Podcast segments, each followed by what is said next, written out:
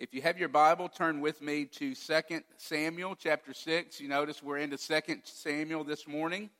And note, we will only be reading through verse 15, not through verse 16. That was my bad uh, on that. So turn, you can turn there in your Bible, or you can look on in your bulletin, or it will be on the screen behind me. Uh, but as you're turning there, I want to remind you about a poem. It's an old poem by a man by the name of Wilbur Rees. The title of the poem is $3 Worth of God, Please. Here are a few lines from that poem. I would like to buy $3 worth of God, please. Not enough to explode my soul or disturb my sleep, but just enough to equal a cup of warm milk or a snooze in the sunshine. I want the warmth of the womb, not a new birth. I want a pound of the eternal in a paper sack. I would like to buy $3 worth of God, please. Can you relate to that at all this morning? I can. And if we're honest, I think you probably can because that's often what we want, isn't it? Not too much of God, $3 worth of God, please. You see, we all want a version of God that allows us to get what we want.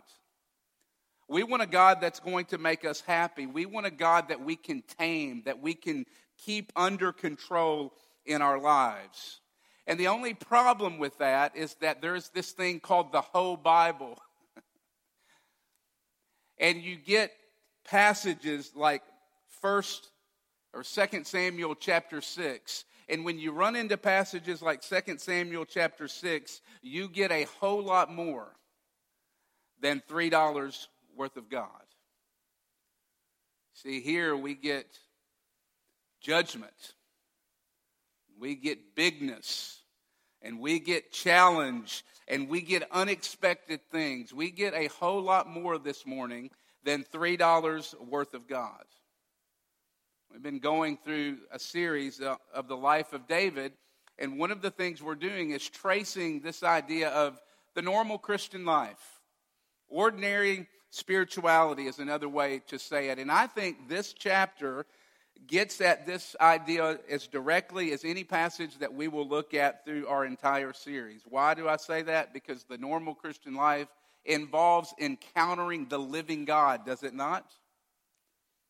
This passage this morning shows us what it looks like to encounter the real and true God. So follow along with me this morning as I read a very, very disturbing passage. I think you'll see what I mean as I read. This is God's holy and inspired word. 2 Samuel chapter 6, verses 1 through 15. David again gathered all the chosen men of Israel, 30,000 and David arose and went with all the people who were with him to Baale-judah, to bring up there the ark of God, which is called the name of the Lord of hosts, who sits enthroned on the cherubim. And they carried the ark of God on a new cart, and they brought it out of the house of Abinadab, which was on the hill. And Uzzah and Ahio, the sons of Abinadab, were driving the new cart with the ark of God, and Ahio was before the ark. And David and all the house of Israel were celebrating before the Lord with songs and lyres and harps and tambourines and castanets and cymbals. And when they came to the threshing floor of Nacon, Uzzah put out his hand to the ark of God and took hold of it, for the oxen stumbled. The anger of the Lord was kindled against Uzzah, and God struck him down there because of his error. And he died there beside the ark of God. And David was angry because the Lord had broken out against Uzzah. And that place is called Perez Uzzah to this day. And David was afraid of the Lord that day, and he said, How can the ark of the Lord come to me? So David was not willing. So David was not willing to take the ark of the Lord into the city of David, but David took it aside to the house of Obed Edom the Gittite. And the ark of the Lord remained in the house of Obed Edom the Gittite three months. And the Lord blessed Obed Edom and all of his household. And it was told King David, The Lord has blessed the house of Obed Edom and all that belongs to him because of the ark of God. And so David went and brought up the ark of God from the house of Obed Edom to the city of David with rejoicing. And when those who bore the ark of the Lord had gone six steps, he sacrificed an ox and a fattened animal. And David danced before the Lord with all of his might. And David was wearing a linen ephod. So David and all the house of Israel brought up the ark of the Lord with shouting and with sounds and with the sound of the horn. This is God's word. Let me pray. Ask him to help us this morning with this difficult passage. Let's pray together. Holy, holy, holy is the Lord God Almighty who was and is and is to come. Father, you are good and you are gracious. But as we have just read in this passage this morning, you are holy and you are not to be trifled with. You're not to be taken casually. This is a very difficult passage, and we need your help this morning. And I pray that you would come through your spirit and that you would shake us in good ways. Shake us, wake us up, remind us uh, of the ways that you call for us to treat you so I pray that we would indeed tremble this morning. But at the very same time, we pray, uh, I pray that you would show us that you really do desire to be with us, that you do love us. And so we need you also this morning to bring us to the feet of Jesus. So would you do these things in Jesus' name? Amen. What a passage, huh? very difficult and disturbing passage. And if we're honest, if I'm honest, the temptation for us is to come to passages like this. It was for me this week, and to simply avoid it because it's hard. I didn't have to preach this. I could have just gone to 2 Samuel, and that's kind of what I wanted to do. Go to 2 Samuel chapter 7. Uh, but as I thought about that, is I don't want to do that. I don't want I want us to be a church that deals with the difficult passages in the Bible. Because I think it actually proves uh, the trustworthiness of the Bible. If you're here this morning and you're not a Christian, I want you to know that we, you honor us this morning with your presence. We're really glad you're here. And if you think about this passage, yes, it's hard and probably hard for you to hear, but it does, I think, prove the trustworthiness of the Bible. And here's what I mean we would have never invented a God like this. We would never have constructed a God like this because this is not God's best PR moment.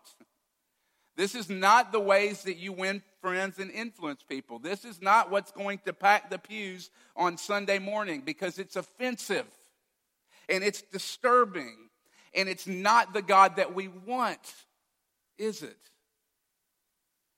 And so we often want to skip over it. And, uh, and we just, when we're talking to our friends, we just try to, oh, yeah, that's the God of the Old Testament, we'll say. The only problem with that is that it's also the God of the New Testament. because we see something very similar in Acts chapter 5. Remember, Ananias and Sapphira are coming out of a Bible study, and God strikes them down for treating him casually. This is the God of the Old Testament. This is the God of the New Testament, and He is holy, and He is not to be trifled with. Deuteronomy chapter 4, verse 24 says that God is a consuming fire. And so I want us to take this passage this morning head on without flinching. Maybe not without flinching because it makes you flinch. But I don't want us to gloss over this story. Because you see, ordinary spirituality, the everyday Christian life involves encountering the God of 2 Samuel chapter 6. And so this morning, here's the question What does it look like to encounter the real God, the God of the Bible? It looks like two things it looks like danger and dancing. Those are the two points this morning danger and dancing. Let's look at number one danger. A lot's happened since we we're looking at the life of David. We've been studying the life of David, and a couple of weeks ago we were in Psalm 56. And remember, David was on the run, Saul was trying to kill him. David was on the run, running for his life, and he was hiding in a cave all alone. And he wrote Psalm 56. And we took, looked a couple of weeks ago uh, and talked about suffering from Psalm chapter 56. Since that time, Saul has died, and we're into 2 Samuel. And in 2 Samuel chapter 5, if you were to go back and look at it, David is actually finally installed as the king over Israel, over God's people. And the first thing he does is establish Jerusalem as the capital city of Israel. And then, secondly, look at verses 1 and 2. His first order of business is to bring the ark of God to Jerusalem. And so he gathers 30,000 men and says, Let's go get the ark of God and bring it back. And David is doing a very good thing here. See, what David is doing is saying, I want God to be the central focus of my kingdom. I want God to be the thing that we worship. I want God to be the primary reality in my kingdom. It's a good thing. But what is the Ark of God exactly? Because we need to talk about that. Because when we think of the Ark of the Covenant or the Ark of God, if you're like me, we go to Indiana Jones and we think about people's faces melting off. There's way more to the Ark of God than that. So, what is it? Well, the ark was this wooden box that was plated in gold, and it signified God's presence. And it really was God's way of uh, telling his people three primary things about himself. Number one, that he's a God that reveals himself to his people. So, revelation, it was a way of emphasizing God's revelation with his people. Why? Because inside the box were the stone tablets, were the Ten Commandments. Secondly, it was God's way of saying that He was a God of reconciliation. Because what would happen back then was uh, on the Day of Atonement, the priest would kill an animal, sacrifice an animal, bring blood in, and sprinkle it on top of the ark of God and in front of the ark as a way of saying, I have provided a way for me to be with my people. So, revelation, reconciliation, and then lastly, the ark symbolized uh, or was a way to signify God's rule because it was God's footstool. Back then, kings would sit on their thrones and they would have footstools that they would rest their feet on. The ark was God's footstool. It was God's way of communicating to his people that I am the true and lasting king. Ralph Dale Davis, who's a commentator, I love what he says, and this is important. The ark wasn't an image of God. Okay, the ark is not an image of God, but it is a sacrament of his presence. That's very important. The ark was a sacrament. What is a sacrament? It's a visible reality with an invisible communicating an invisible truth. And so the ark signified God as being a God that reveals himself that reconciles himself with his people and reigns over his people. The ark, a lot of people think this, was it's not a lucky rabbit's foot that they were to just simply carry around and if they always had it with them then they were going to be successful. No, it was a sacrament of God. It was a way for God to say, I am with my people, present in a very real and special way. And so that's the ark.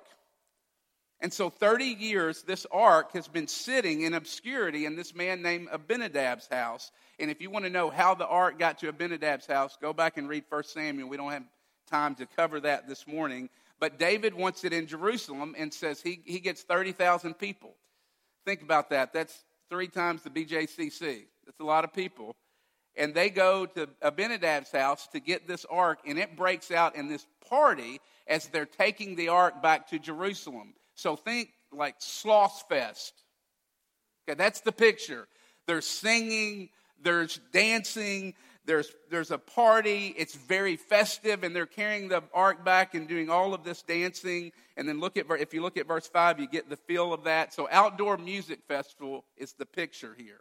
And on the way back, an oxen stumbles and the ark starts to slide off of the cart. And Uzzah, who was one of the men that was helping transport it, reaches out just like you would reach out and I would reach out if we were doing the very same thing. instinctively because he doesn't want the ark to touch the ground and get dirty. And so he does that, and then look at verse 7. And the anger of the Lord was kindled against Uzzah. And God struck him down there. Notice the ark didn't strike him down, God struck him down there because of his error. And he died there beside the ark. Look closely at that. It does not say, I know uh, it's obvious, but we got to see this. It doesn't say the, the weight of the ark fell on him and crushed him, and so he died. I wish it said that, actually.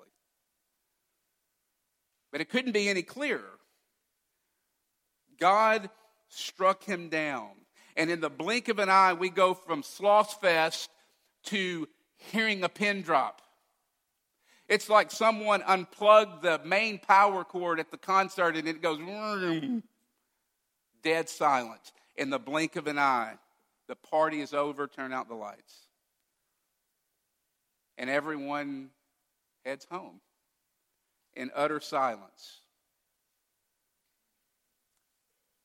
What do you do with this?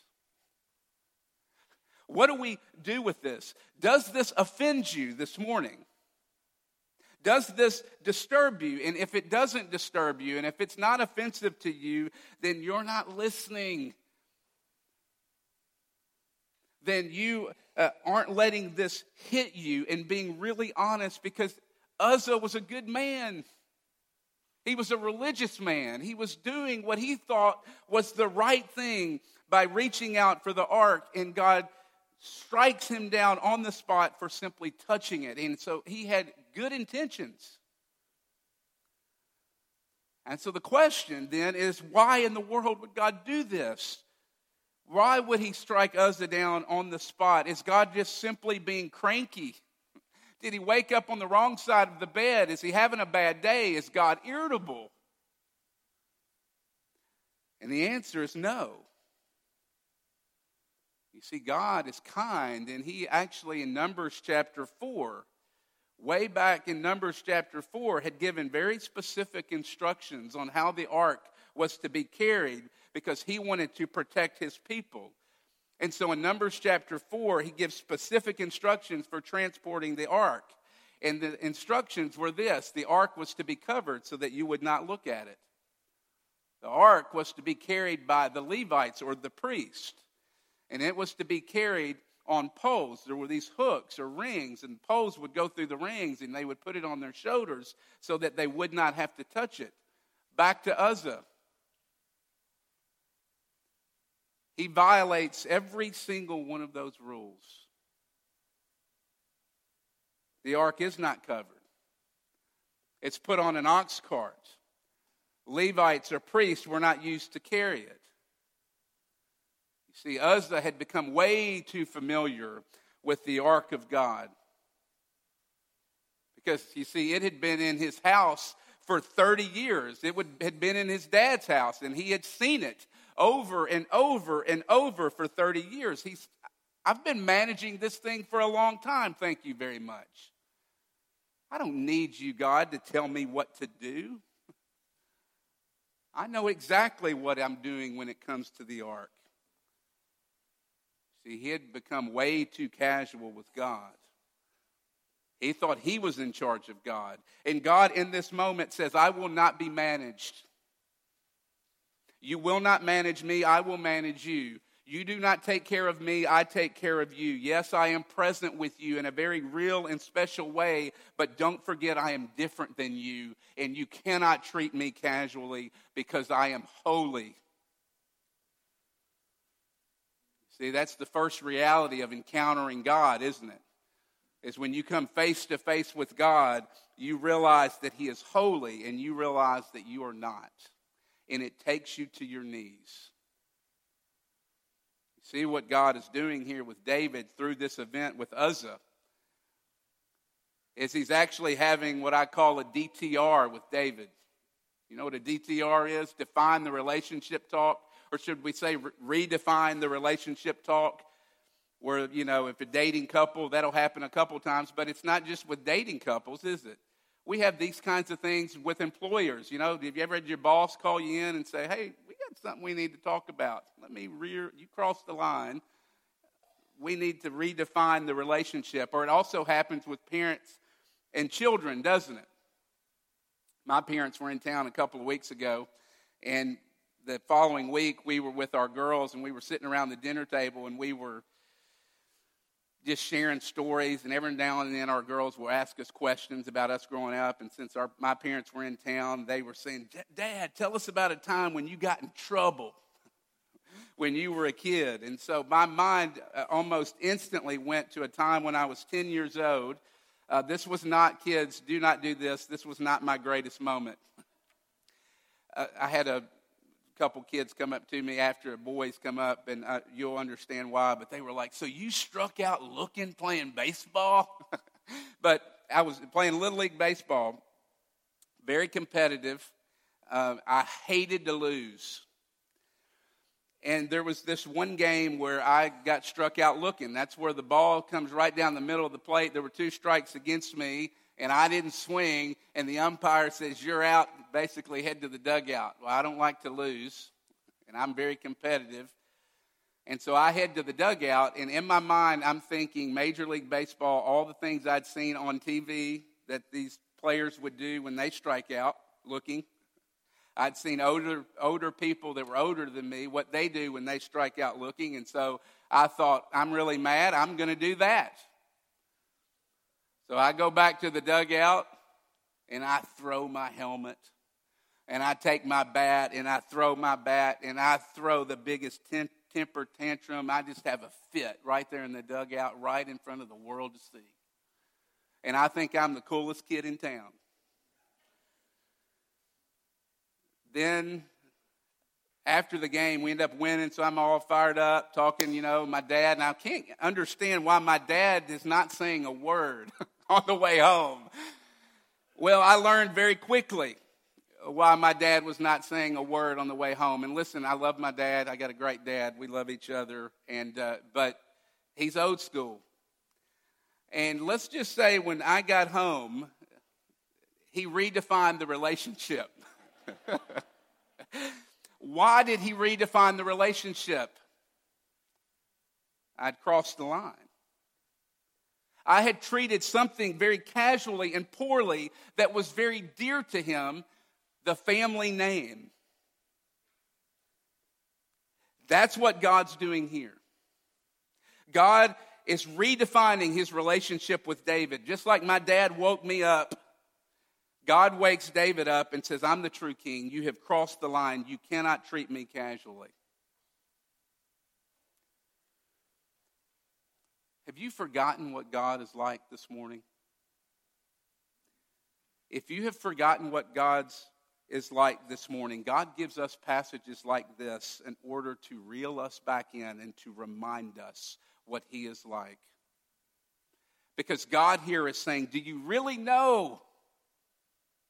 Do you know who you're messing with and dealing with when you're dealing with me? And I think this is a wake up call for us living in the religious South. Because we know a whole lot or think we know God when really we just know about God. Because what we really want, if we're honest, is $3 worth of God, please. Have you become so familiar with the Bible that just simply being here this morning leads you to a boring yawn? Have you been going to church so long that sermons you just learned and trained yourself to endure them rather than listen to them? This is God's word to us. So, have you trained yourself just to endure rather than listen and do what God is calling you to do? Is this simply when you open this book up, is it just another ode book to you? Or is it something that is living and active and sharper than any two edged sword, as it says in Hebrews chapter 4?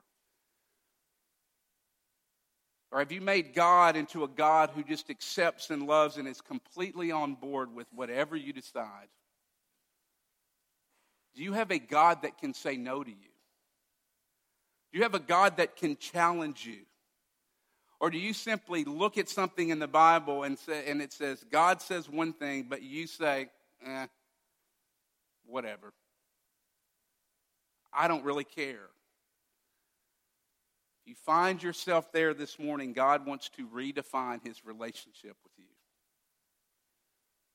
Friends, God is supposed to make us tremble. Number one, you encounter the real God. The first thing we see it is involves danger. And secondly, and this is the good news, it involves dancing. Look at verse 9. Okay, so David witnesses this and he sees this all go down and he's rightly he's afraid and look at his this is easy to miss but this is a key verse. Verse 9, David says, How can the ark of the Lord come to me? David totally gets it here, doesn't he? He totally, when he sees this happen, he says, God is holy and I'm not. And there is this huge gulf between us, and I can do nothing about it. Then look at verse 10 and 11. I, I think this is humorous. Not really, but it, think about the scene this all goes down, and David all of a sudden he doesn't want this thing. He says, oh, you know, Obed Edom, you take it. I don't want it. Obed Edom, I'm sure he really uh, was excited about having the ark in his house after he had just witnessed this event. But it sits in Obed Edom's house for three months. And look at what happens. We go from death to dancing. Why do we go from death to dancing? Look at the end of verse 11 through verse 12. The Lord blessed Obed Edom and blessed his household. And David finds out about this, and all of a sudden, David's saying, All right, I'll take the ark now.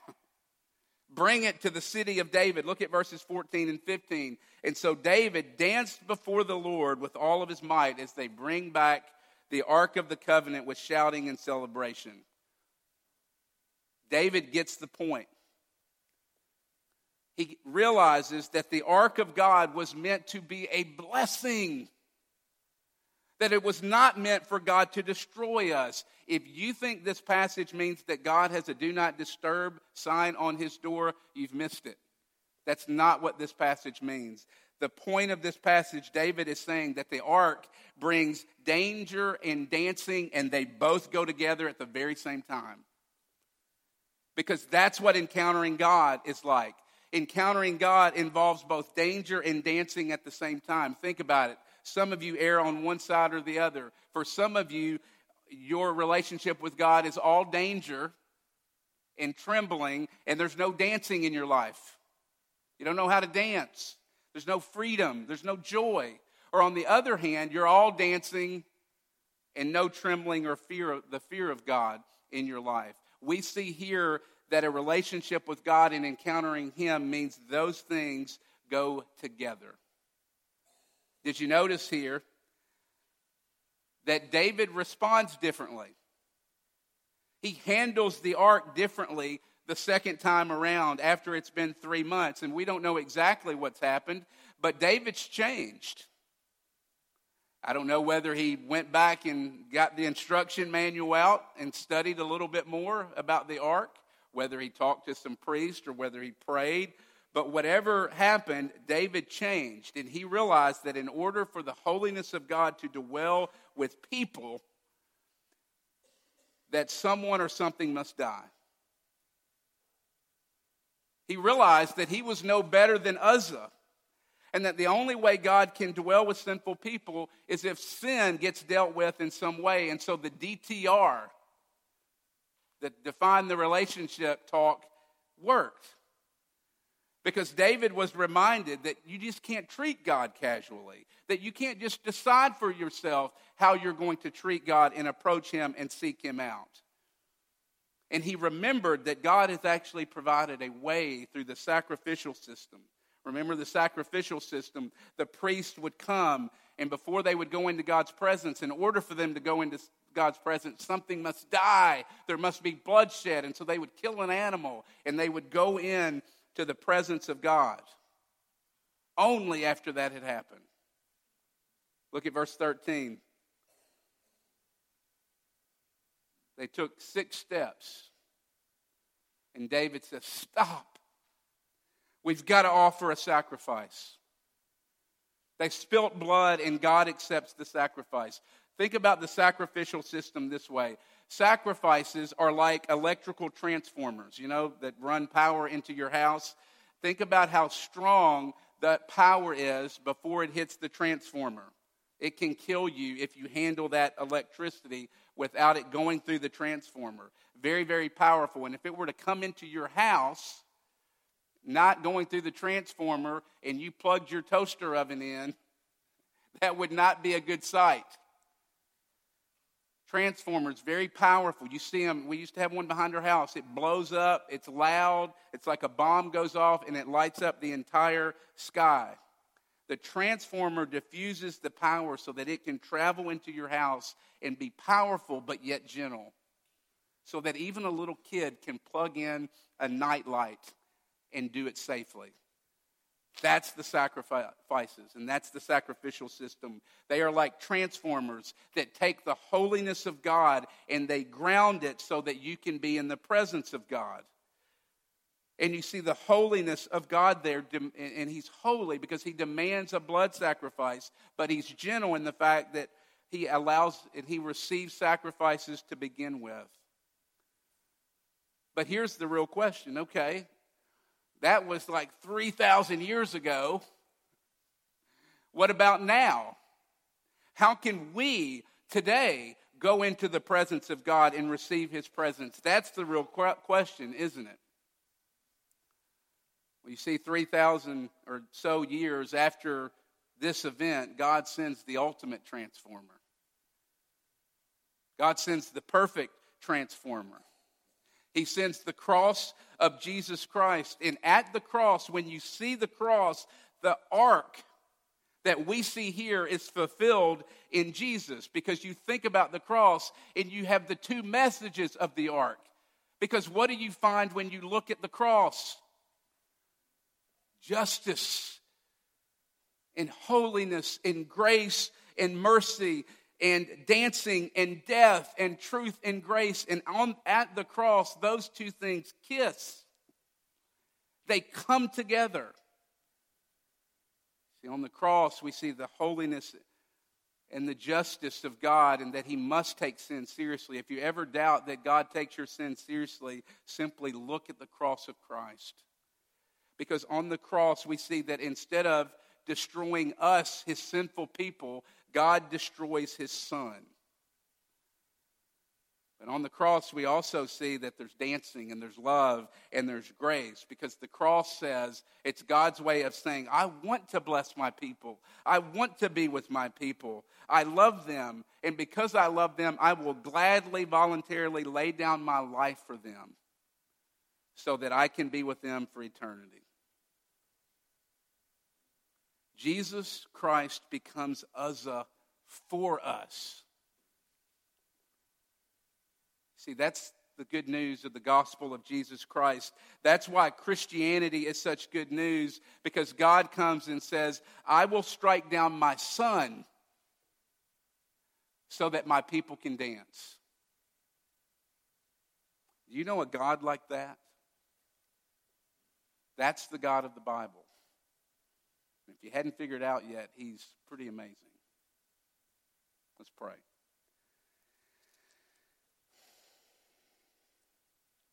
Father, thank you for your goodness to your people. And though you are holy, you have you're also very gracious and you have provided a way for us to come into your presence through your Son. Would you make that reality real to our hearts this morning? Uh, through the table as we come uh, and dine with you. In Jesus' name, amen.